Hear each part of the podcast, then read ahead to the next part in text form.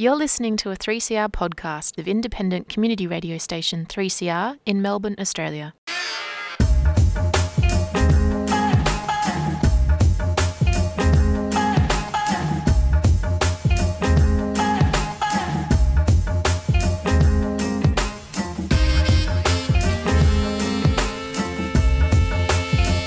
Welcome to Unemployed Workers Fight Back. Back. Join your hosts Anne And Kevin, that's me, the second and fourth Friday of each month on the Sewer Show. between 5:30 and 6:30 p.m. Here on 3CR Community Radio. Radio. This is a show where we explore macroeconomic solutions. For the unemployed and underemployed. Everyone in our community has value.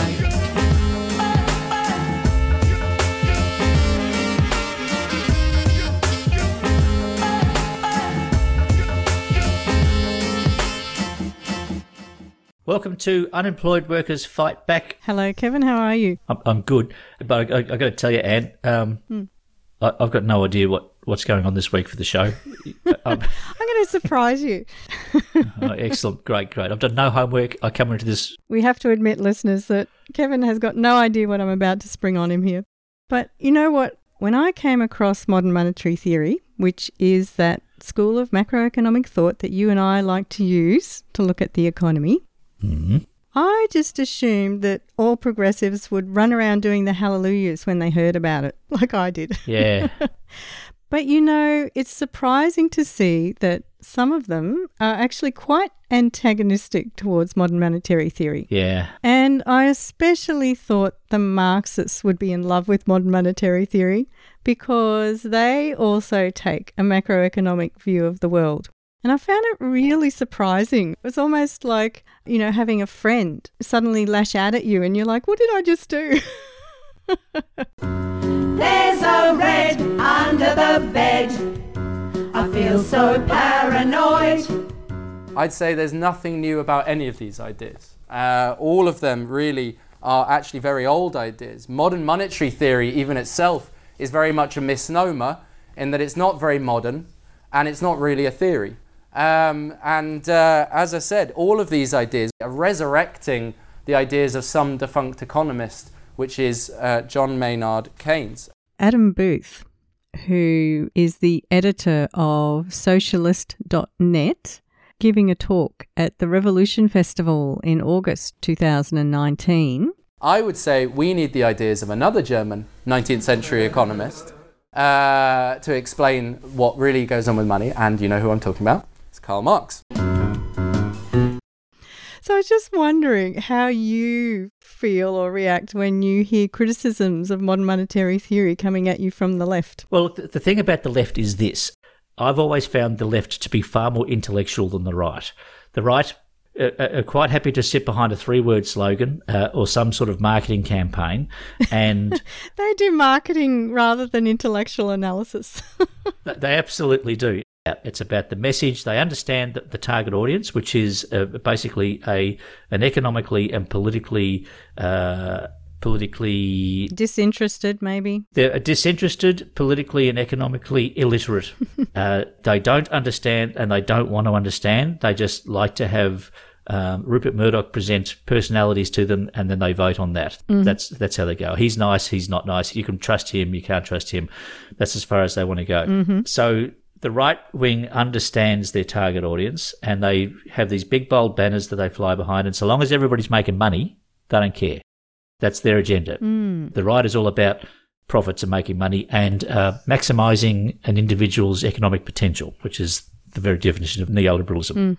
The left, the left pull everything apart. Yes. Uh, everything is under a microscope, and when somebody's theory doesn't align with somebody else's theory, well, they're they're they're heretics, and and uh, we need to go and burn their house down. so the Marxists have a fundamental, uh, and, and I'm by no means uh, a Marxist scholar. I, re- I really need to do a lot more reading on the Marxists, but they have a, a fundamental belief that You've got the worker, the, the means of production, and the business owners. And it's a battle, and never the twain shall meet. Workers need to protect themselves against um, the owners of business who will always try to exploit them, and that's how it will always be.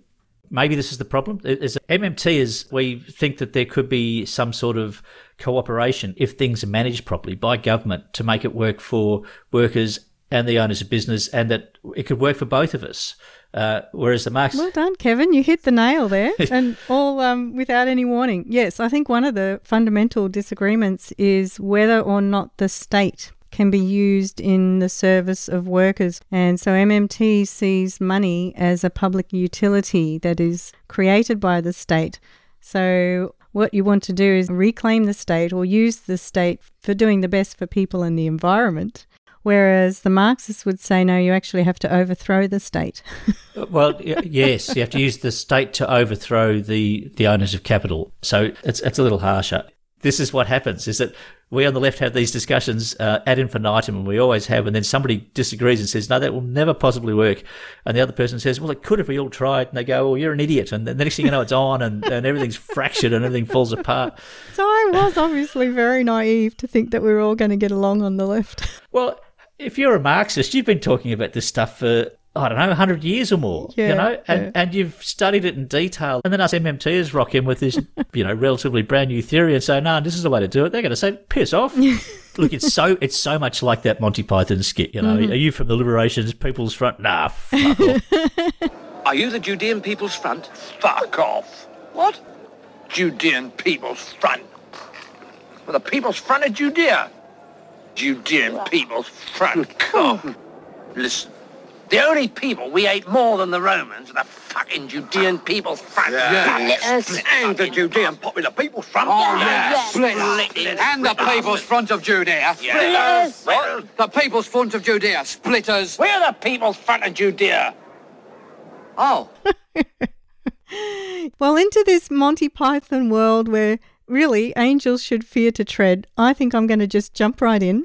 And to help me do that, I am going to speak with Dr. James Juniper, who is an economist and understands his MMT. So let's have a listen to James. we like James. Good.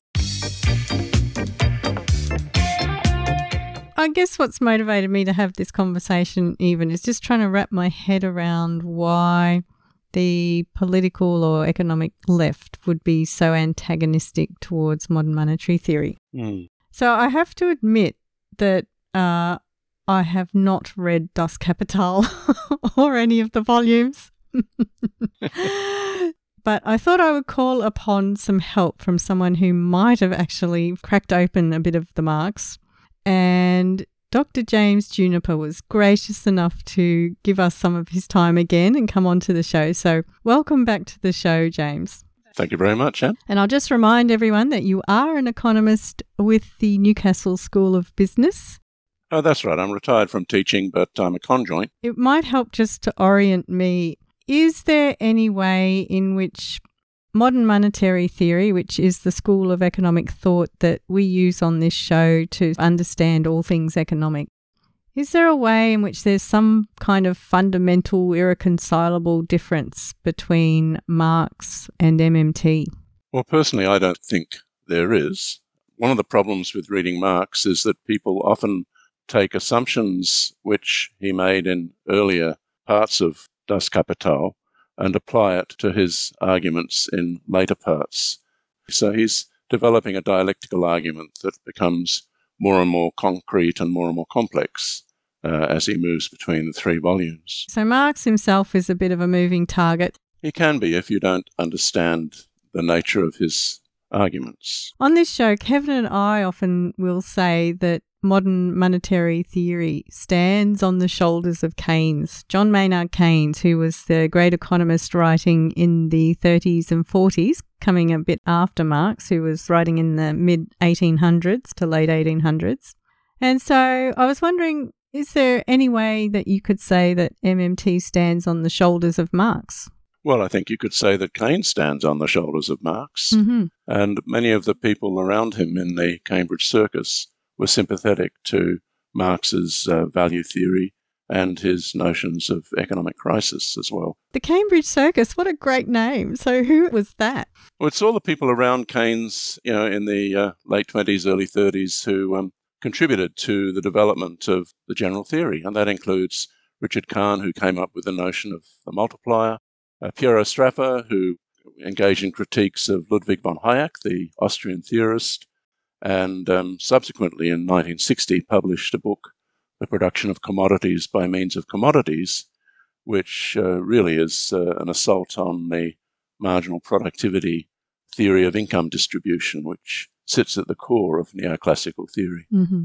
Uh, so you have neoclassical economists like John Bates Clark, who, on his return to America, he was confronted with the Haymarket riots, and he was so sort of terrified by the threat of socialism that he uh, sort of went off and developed the marginal productivity theory of income distribution as a way of justifying the existence of profit. Mm. So, profit is the remuneration to the owners of capital, and in his theory, it's um, provided in direct proportion to the value contributed by capital at the margin. So, every factor of production in this theory earns a rental that's directly in proportion to the value it contributes at the margin in the production process. Mm. And of course, it's that theory that um, people in the Cambridge circus realized was full of holes. It was implicit in Sraffa's critique of Hayek's uh, book, Prices and Production, um, in the 30s. And Joan Robinson talked about it in the 50s, and um, it uh, received its most formal expression in Sraffa's book, The Production of Commodities by Means of Commodities, which was published in 1960. So what you're alluding to then are these two two sort of great strands of economic thought, the result of which is today we have the dominant neoliberal discourse, which uh, is standing on the shoulders of these neoclassical economists, whereas we, who are questioning all of that, are standing on the shoulders of Marx and Keynes and the rest of the Cambridge circus. Right. I mean, I would say that neoliberalism proteos um, a lot specifically to the Austrian economists who uh, came from Vienna. Mm-hmm.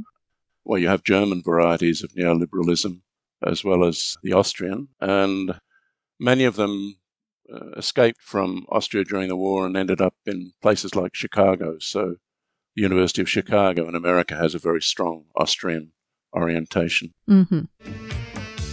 You're listening to 3CR 855 AM on digital and on the internet www.3cr.org.au. There's a red under the bed. I feel so paranoid. Now, Keynes correctly identified something that Marx had already identified, which is this vicious circle that you get into in capitalism. Adam Booth, the editor of Socialist.net. In other words, where you have a lack of demand due to unemployment, you'll then have a lack of investment due to the lack of demand, and then you'll have a lack of jobs because of the lack of investment. And this is a, a downward spiral that, that is uh, impossible really for capitalism to, to get out of. The question we have to ask really, and what the Keynesians never really explain, is why have we got no growth today? Why has private investment, business investment now dried up? Marx explained that real growth comes from a development of the productive forces, from the capitalists reinvesting their surplus into new means of production, and under capitalism, that is driven by profits. In normal times, the capitalists will get their profits, reinvest because of competition. They're trying to seek out new technologies, new machinery that will lower their cost of production below that of their competitors, and in doing so, uh, allow them to make a super profit.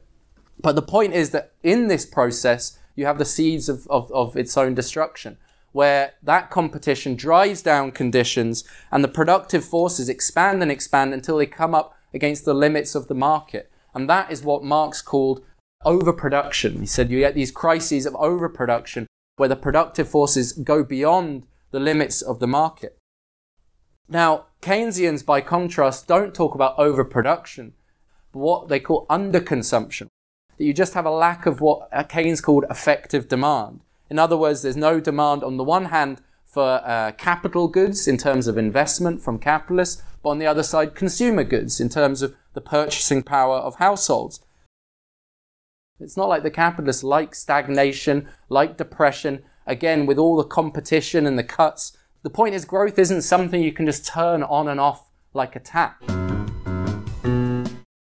So, you know, when I was listening to Adam Booth give his talk back in 2019, and I picked him out as a typical example of a critique of modern monetary theory. coming from the Marxist left. Mm. And if I was just listening to that talk, I would get this impression that there was an unresolved issue between Marx and Keynes, which is this issue of whether when we're looking at a crisis moment in the economy, and I guess that looks like a recession or a depression or something like that, it seems like Adam was describing that as a debate over are we looking at a problem of overproduction, which is where the businesses are making too much for people to buy, or are we looking at a problem of underconsumption, which is well, nobody's buying the stuff?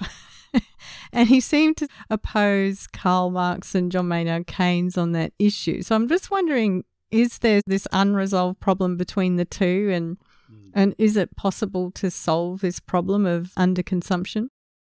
Well, I think in a sense, overproduction and underconsumption are two sides of the same coin. Dr. James Juniper. What you're really talking about, I think, is the tendency for the rate of profit to fall. I mean, Marx's theory of crisis was multidimensional, and he certainly um, put a lot of emphasis on realization crises, which that was his expression for the Keynesian case of uh, insufficient effective demand. But also within Marx, you have this notion of a tendency for the rate of profit to fall. You know, profit, interest, and rent, as Marx saw it, uh, is derived from surplus value, and surplus value is derived from the fact that more time is spent in production by living labour than is required to reproduce the means of subsistence. And the gap between the subsistence wage and the total amount of labour time applied by living labour is the source of profit, interest, and rent in Marx. And in the political economy of Marx and Ricardo, it's a reproduction theory. So, in that theory, labour has a very important role, of course, as the sole source of value. And if you are continually pulling labour out of production through innovation and technological change, it's conceivable that um, you don't have enough labour generating value to keep things rolling over. So uh, it's really an empirical question of whether there's a tendency for the rate of profit to fall. And if you look at empirical works like the work of Shaikh and Tonak, when they look at um, the rate of profit in America over a long period, um, they show that it actually was falling, but because of an increase in the ratio of unproductive labour to productive labour. Mm. I mean, I suppose the labour involved in things like advertising and Mm. supervisory labour and the control function in capitalism becomes more and more important. So you get this large group of people involved in surveillance and monitoring and bean counting, um, which are seen not to be productive. I'm just imagining Dave Graeber's BS jobs. yeah, right. That's it. Anyway, so I suppose the jury's out on, on whether, you know, Mm. there is a tendency for the rate of profit to fall.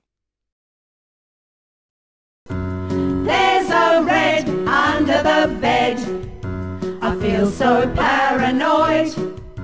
The state can employ people, it can invest, but this doesn't create value. Instead, what the state does is it redistributes value from one part of the economy to another. It, it redistributes value created in the real economy. Basically, that you can't just create demand. You know, you can. The, what you're effectively talking about here is distributing wealth from one part of the economy to another, but you're not creating any new value. You can't create demand out of thin air. Adam Booth. So, where are we with this apparent conflict? Hmm. There's a certain sort of machismo amongst some Marxists because they want to um, question whether we can return to full employment through Keynesian means, through increasing uh, the level of effective demand. Mm-hmm. And uh, if you have the rate of profit falling for these reasons, then uh, increasing effective demand is not going to be a sufficient response. And that's why uh, you, you get this sort of criticism on the part of many Marxists. Okay. Is this tendency of the rate of profit to fall, is that what the Marxists say is the inherent contradiction of capitalism, or is that something else? Yeah, sometimes they do. I mean, Adam, for example, gave the metaphor about there's no point in pumping a bicycle tyre if it has a puncture in it. Neither Keynesianism nor MMT really offer a theory of crisis. They really only offer a suggestion of how the capitalists can try to get out of a crisis once it has already occurred. It's a bourgeois intellectual telling the capitalists how they can temporarily save themselves and their system. And this is where obviously the Keynesians and the MMT acolytes today suggest things like public investment and spending. But they don't say why is there a lack of business investment and hence no growth in the first place? Why is investment now at an all-time low? Uh, this was summed up quite well in The Guardian, where the economics editor, Larry uh, Elliott, I believe his name is, he described MMT as like being akin to pumping up a flat tyre. But we've got to ask the question why was there a puncture in the first place? And that's something none of them have ever explained. Why is there this downward spiral of depression and slump? And for him, the puncture is the falling rate of profit. Mm-hmm. And if you keep on pumping, it's not going to do any good because the punch is still there. Mm-hmm. Um, it's not necessarily a, a good metaphor because a puncher isn't a falling rate of profit. But anyway. Kevin and I always get lost in our analogies. It's like we push them as far as we can. but it really does help. Like you need them for people, especially who aren't maths heads. That's both the power of metaphor and the danger, isn't it? Hmm. So, so we, what are we saying? That we don't really have this irreconcilable difference between Marx and Keynes, but we do have a, a brand of Marxism that will say there's just no point in trying to increase your aggregate demand. That's just not going to get you anywhere. Yeah, I think that's a good way of putting it. Yes, there's a red under the bed. I feel so paranoid. I thought the commies left Australia and they had been destroyed. But they'll keep coming back, she says, until the poor are free. They can print money, but they can't print teachers and doctors. They can't print schools and hospitals. And MMT kind of recognizes this. It says that the real limit to what a state can spend is the resources in society, similar to what we'd say, in the sense of the real limit to any uh, economy is the development of the productive forces. But this then really begs a question, which is what I think MMT and Keynes uh, also never really explain, is if you've got all of these resources out there that aren't being utilized currently, well, why? You know, why is it that under capitalism, these essentials of life, like doctors and, and hospitals, like schools and teachers, are not being utilized? Why are they not being provided? Why is there such a lack of these things? Why, in other words, does the state have to step in in the first place? In fact, what we find under capitalism is not that there's a lack of resources and uh, therefore inflation is a problem. What you have under capitalism is what Marx explained poverty amidst plenty. You have a housing crisis amidst empty houses, these things being used as assets rather than homes. You have millions of people unemployed, and yet clearly there is a need for people to be building things. And the reason for this obviously lies in understanding capitalism's crisis, which are not crises of underconsumption, but of overproduction, of a saturated market enormous excess capacity exists on a world scale. And this is an intrinsic flaw, an intrinsic contradiction within capitalism due to the way in which profits come about. The origins of profits of surplus value lie in the fact that the working class does not receive back the full value of its labor. Workers are paid for their labor power in the form of wages, but they produce far more in the course of the day than what they're paid back. They only receive a fraction and therefore, the working class under capitalism can never afford to buy back all that it produces. The capitalists will always have this uh, excess capacity because capitalism produces for a profit. And if they can't sell their commodities because of this, this overproduction, then that means they will stop producing and the economy grinds to a halt. People starve and are made unemployed, Marx says in the Communist Manifesto, not because there's too little, but because there's too much. I get a bit confused as to whether we're talking about a problem of underproduction or a problem of overproduction where there's too much stuff that consumers are not buying. On the underproduction side, Adam was talking about things like the current situation where investment is at an all time low. So these corporations are sitting on squillions of dollars that they're not using to invest in more productivity. The Marxist phrase being, you know, this poverty amidst plenty. So are we under or are we over? well, I think uh, it's uh, always both, isn't it? Because production within a capitalist economy is always production for the sake of expanding profit. Dr. James Juniper. And if profit is not being realized, then production is going to be curtailed. So, where Marx talked about realization crises, what he was saying is that the value which is intrinsic to the sum of commodities is not being realized because there's an insufficiency of effective demand. Mm. I mean, when you listen to some Marxist commentators, uh, they're suggesting that if you increase effective demand, it will have no leverage over real productive activity. And I think that's to misunderstand the situation in which you have unemployed resources and uh, underemployed labor. If you have an underutilization of labor and of capital, then an increase in effective demand is obviously going to engender increased productive activity, and that will see an increase in the flow of commodities uh, into the market. And I think we come back to this notion that there's an insufficiency of investment and the idea that somehow corporations are, are holding on to their money instead of spending it. That's very much part of the realization crisis. If too much saving is going on, if, if firms aren't investing, then you get a realization crisis, which is basically what Keynes was talking about in, in terms of the, the insufficiency of effective demand. You're listening to Unemployed Workers Fight Back, a show all about the economics and experience of unemployment and underemployment here on 3CR Community Radio.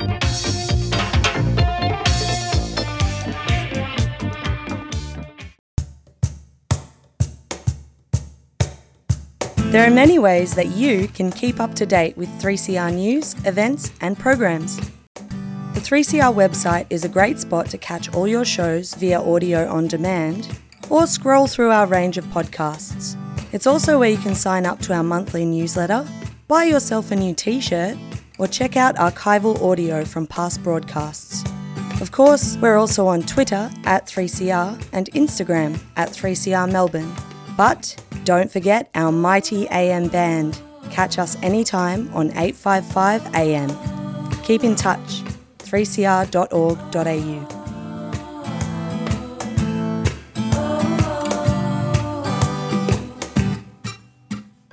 Yes, there's a red under the bed. I feel so paranoid. I thought the commies left Australia and they had been destroyed. And I would say the key problem with MMT is it flows from its uh, what it claims is its understanding of money, but is in fact a misunderstanding of money. Adam Booth, the editor of Socialist.net, MMT says that money is imposed by states. The, the origins of money is the state coming along and saying you need to pay us taxes, and uh, in order to do that, you need to obviously pay us in a certain currency. And you'd create the demand for a currency by imposing taxes on a population. This originates with an idea called the state theory of money, or chartalism as it's also known, which was invented by a, a 19th century German economist called George Knapp. Now, Marx explained that money and the state both have common origins in the development of class society. And the development of money rises with the development of commodity production and exchange, the division of society into classes, the division of labor, and the production of things not for individual consumption or for societal consumption, but for exchange, for a market. That's what a commodity is something produced for exchange on a market. I guess one of the issues, of course, is that MMT talks about fiat money and adopts a chartalist view that the value of that fiat currency is determined by the fact that you need it to pay taxes. And then you ask the question where do people get the money from that they need to pay taxes with? And of course, they get it from the government. So the existence of taxation promotes the demand for money as defined by the state and also gives the state disposition over the goods and services produced by the non government sector by virtue of the fact that people have to acquire the money first before they can use it to pay their taxes. And The issue then is well, how does that relate to Marx's notions of, of money as measure, as means of circulation, and instrument of hoarding? Exactly. I was wondering if this was going to be the place where we just have to agree to disagree. well, I don't think so. And again, it's quite subtle because Marx doesn't really begin to talk about the nature of fiat currency until he gets to volume three of Capital. And I would never have made it, James.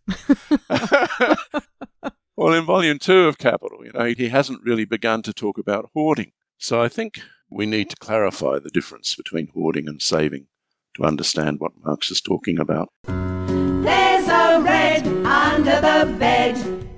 Money rises up out of this system as like a yardstick, uh, a representation of value.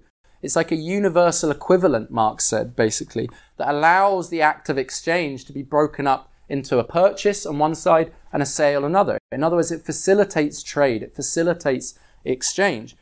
Uh, fundamentally, this is the point of money, is a representation of value. And this value is socially necessary labor time, Marx said.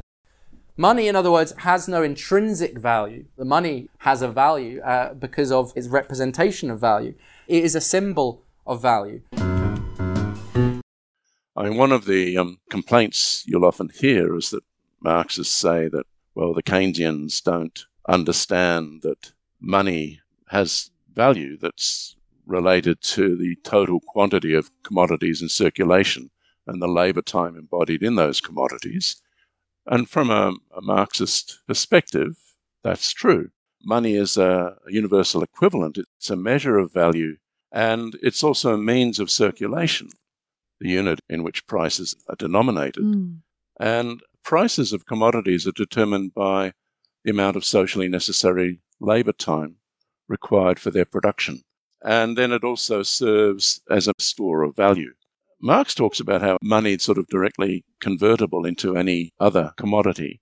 And of course, that's exactly what Keynes described as liquidity. Hmm. However, just because money has a symbolic value, it doesn't mean it's arbitrary or subjective. It still has a basis in objective conditions. In other words, you can't print money without limits. There's no free lunch under capitalism. The money that's in circulation has to be tied to something real. It has to be tied to the value of the commodities that are also in circulation that that money is fundamentally representing. So in other words, if you print more money, you create more money, you increase the money supply, that has to match an increase in the commodities that are in circulation also. If not, then you do get inflation, a general increase in prices because you have more money chasing the same amount of goods. There's quite a good Marxist literature on Marxist critiques of the quantity theory of money. Now, people can also confuse two different things there's savings and there's hoarding. And Marx talked a lot about hoarding uh, in the context of the functions of money. So, hoarding has that function of equating the means of circulation to the needs of trade. What do you mean by the needs of trade then? There's a complementarity between hoarding and circulation. And that complementarity preserves exchange ratios between money and the intrinsic value in commodities. Marx expresses it as the river of circulation never overflows its banks. And that equilibrium is established by the hoarding function. And if we do understand those relationships, then we can directly criticize the quantity theory of money. Hmm. I mean, Marx uses very different terminology to that of Keynes, but I think there are many resonances that can be identified. Mm-hmm. Um, unless you're going out of your way to try and establish a, a demarcation, a, a, difference between Marx and, and Keynes. And you'll say, oh, no, no, Marx is saying very different things here. I guess from what you're saying, I'm still not seeing why you would say that Chartalism contradicts Marx's view of money because we're both in agreement that fiat currency intrinsically has no value. And on the one hand, we're saying that it gains its value through the need to pay taxes. Mm. And then on the other hand, we're saying it gains its value because it manages to drive how the market works. So is there a fundamental disagreement there? Well, I personally, I don't think there is. Mm. I don't think chartalism says that we have to ignore the sort of broader contractual role of money in focusing on tax. I think the reality is that if you've got a token, you know, a representative of intrinsic value, that token has to have street cred, if you like. And the way in which street cred is lent to it is that it's required to pay tax. Mm. And because it has that street credit, it then becomes a universal representative of wealth and a universal equivalent. So, um, yeah, I think that's the way I reconcile chartalism with uh, Marxist interpretation of uh, the functions of money. Yes, there's a red under the bed. I feel so paranoid. I thought the commies left Australia and they had been destroyed. And what you see is that the modern monetary theory is very much tied in, it's, it's pretty much in the same breath these days as the demand for a Green New Deal. In other words, how are we going to afford a Green New Deal? Modern monetary theory. The two very much go hand in hand. Adam Booth, the editor of Socialist.net, giving a talk at the Revolution Festival in August 2019.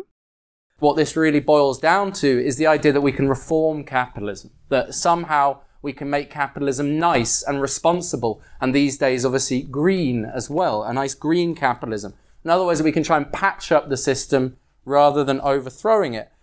Even today, we see no amount of managing or trying to regulate capitalism is going to solve the climate crisis, which is fundamentally due to capitalism and its insatiable drive for profits.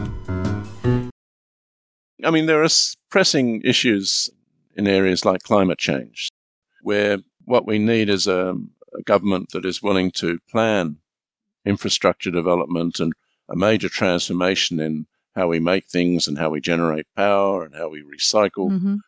So that there are uh, enormous sort of pressures on the apparatus of the state to find solutions.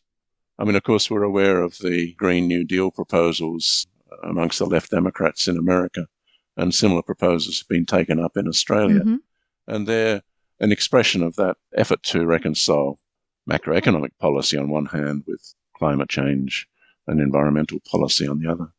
So, is that attempt to make that reconciliation, is that really just this reformist agenda that is never going to get us anywhere we, where we need to go, and that we're just trying to reform this broken capitalist system when we really need a more revolutionary agenda? And is MMT just this tool in this reformist agenda? From my own experience uh, over the last, uh, you know, 66 years or so, um, periods uh, of unemployment, of stagnation, where we have precariousness in the labour market, are not periods that are conducive to transformative politics. And uh, we've had neoliberal policies in place now for over 40 years, and a lot of it has involved attacks against the industrial arm of the working class and trade unions, and it has really damaged the broader democratic structures within society. You're listening to 3CR 855 AM on digital and on the internet www.3cr.org.au. Yes, there's a red under the bed. I feel so paranoid. I thought the commies left Australia and they had been destroyed. But they'll keep coming back, she says, until the poor are free. I would say rather than printing money or creating money, we need to rationally plan production.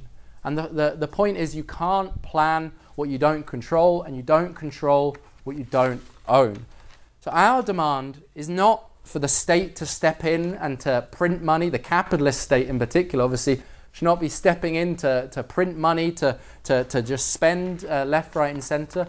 We can take production out of the market, stop commodity production exchange, and plan the economy under a socialist plan of production in a democratic and rational way, having an economy based on needs, not profits. Not printing money, but doing away with the money system itself. the way Marxists are often looking towards the future is that they're looking towards a post capitalist world. And I guess one of the things I'm starting to understand with modern monetary theory is this idea that you can separate out what capitalism is from what markets are.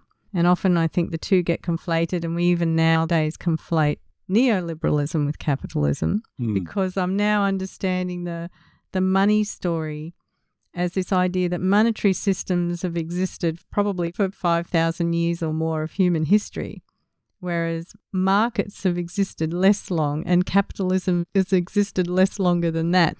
In fact, you can have a monetary system without a market, and you can have a market without capitalism. Hmm. So, do we need the revolution to create a post-capitalist world? And what would your your vision be of how markets might exist? Now, that's a great question um, because I think one of the things that um, developments in, in China have shown us is that the the Austrian economists impose this rigid dichotomy between market and plan. Mm-hmm. They see markets as so superior in terms of their distribution of information and that sort of thing. Um, now, in China, they've used market mechanisms to liberate the forces of production, if you will, but those market mechanisms are embedded within a socialist system, whereas markets for us are embedded within a capitalist system. And the institutional form is conditioned by the system in which it operates. And you can have forms of planning which are fully integrated with markets, but they're very different from the central planning systems that used to be in place, say, under Gosplan in the former Soviet Union. And, and your point about markets being able to exist without capitalism, yeah, markets within a socialist system will operate in a very different way to markets within a capitalist system. Mm. Under neoliberalism, the idea is that you understand the logic of the market and then you can reproduce it in areas where it hasn't operated before. Mm. But that still imposes this dichotomy between market and plan. And I think what we've learnt from um, the experiments in uh, former Yugoslavia and Hungary and in China currently is that planning can become a much more a richer process in ways that complement markets, Mm.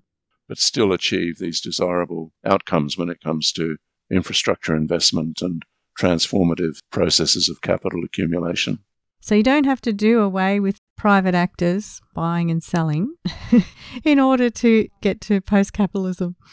Oh, no, I don't think so. No. But, I mean, at the moment, we've abandoned planning. There may be a little bit of planning going on in large infrastructure projects. But uh, if we are going to transform the world to overcome problems of global warming, Mm. the level of infrastructure investment is going to be much greater than it has been in Australia. Mhm. And we need to return to a, a more planned way of doing things, but in ways that are not in opposition to markets, but complement market mechanisms. Well, who knows? We might be seeing these transformations sooner than we expect and get a bit smarter about how we can use these human made institutions. Certainly, if uh, Mother Nature has any say in it. Absolutely. Well, it's been great speaking with you again, James. I do appreciate you teaching us a little bit more about how to look at the world through an economic lens. Oh, thank you very much, Anne. I really enjoyed it. Bye bye.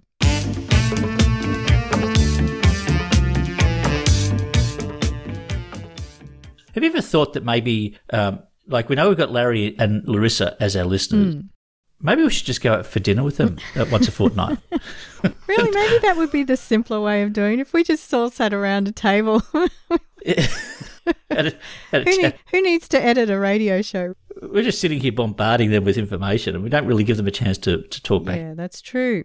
Hey, Kevin. Mm. Speaking of um, getting out around the table, we need to get out of here. Need to m- uh, move out of the way, make room for Mafalda, who comes in after us. Mhm. Thank you again for another marvellous show, uh, Anne, and uh, we'll see you again in a couple of weeks. See you then, Kevin. Bye.